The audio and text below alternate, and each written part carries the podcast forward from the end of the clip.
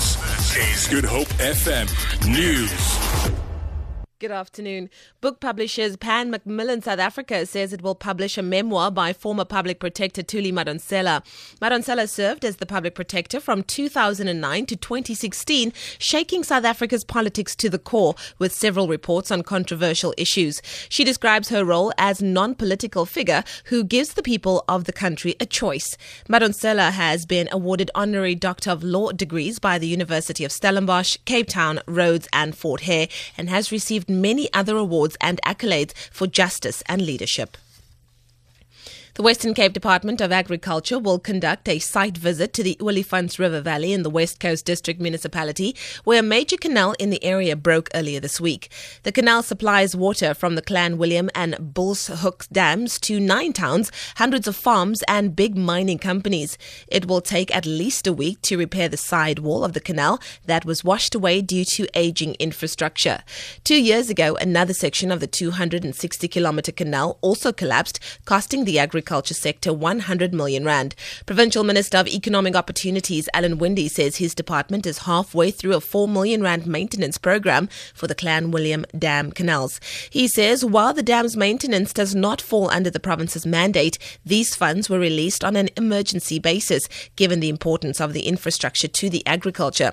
A complete report on the incident is due next week.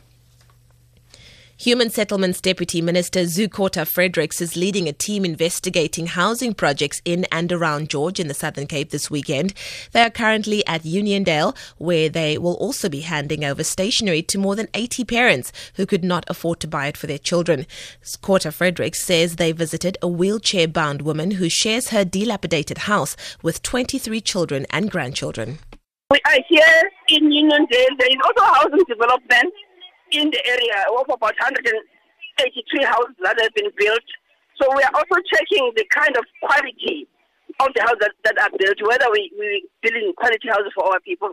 And fortunately, amongst our team, we have an, an energy DRC member who checks on quality in terms of housing.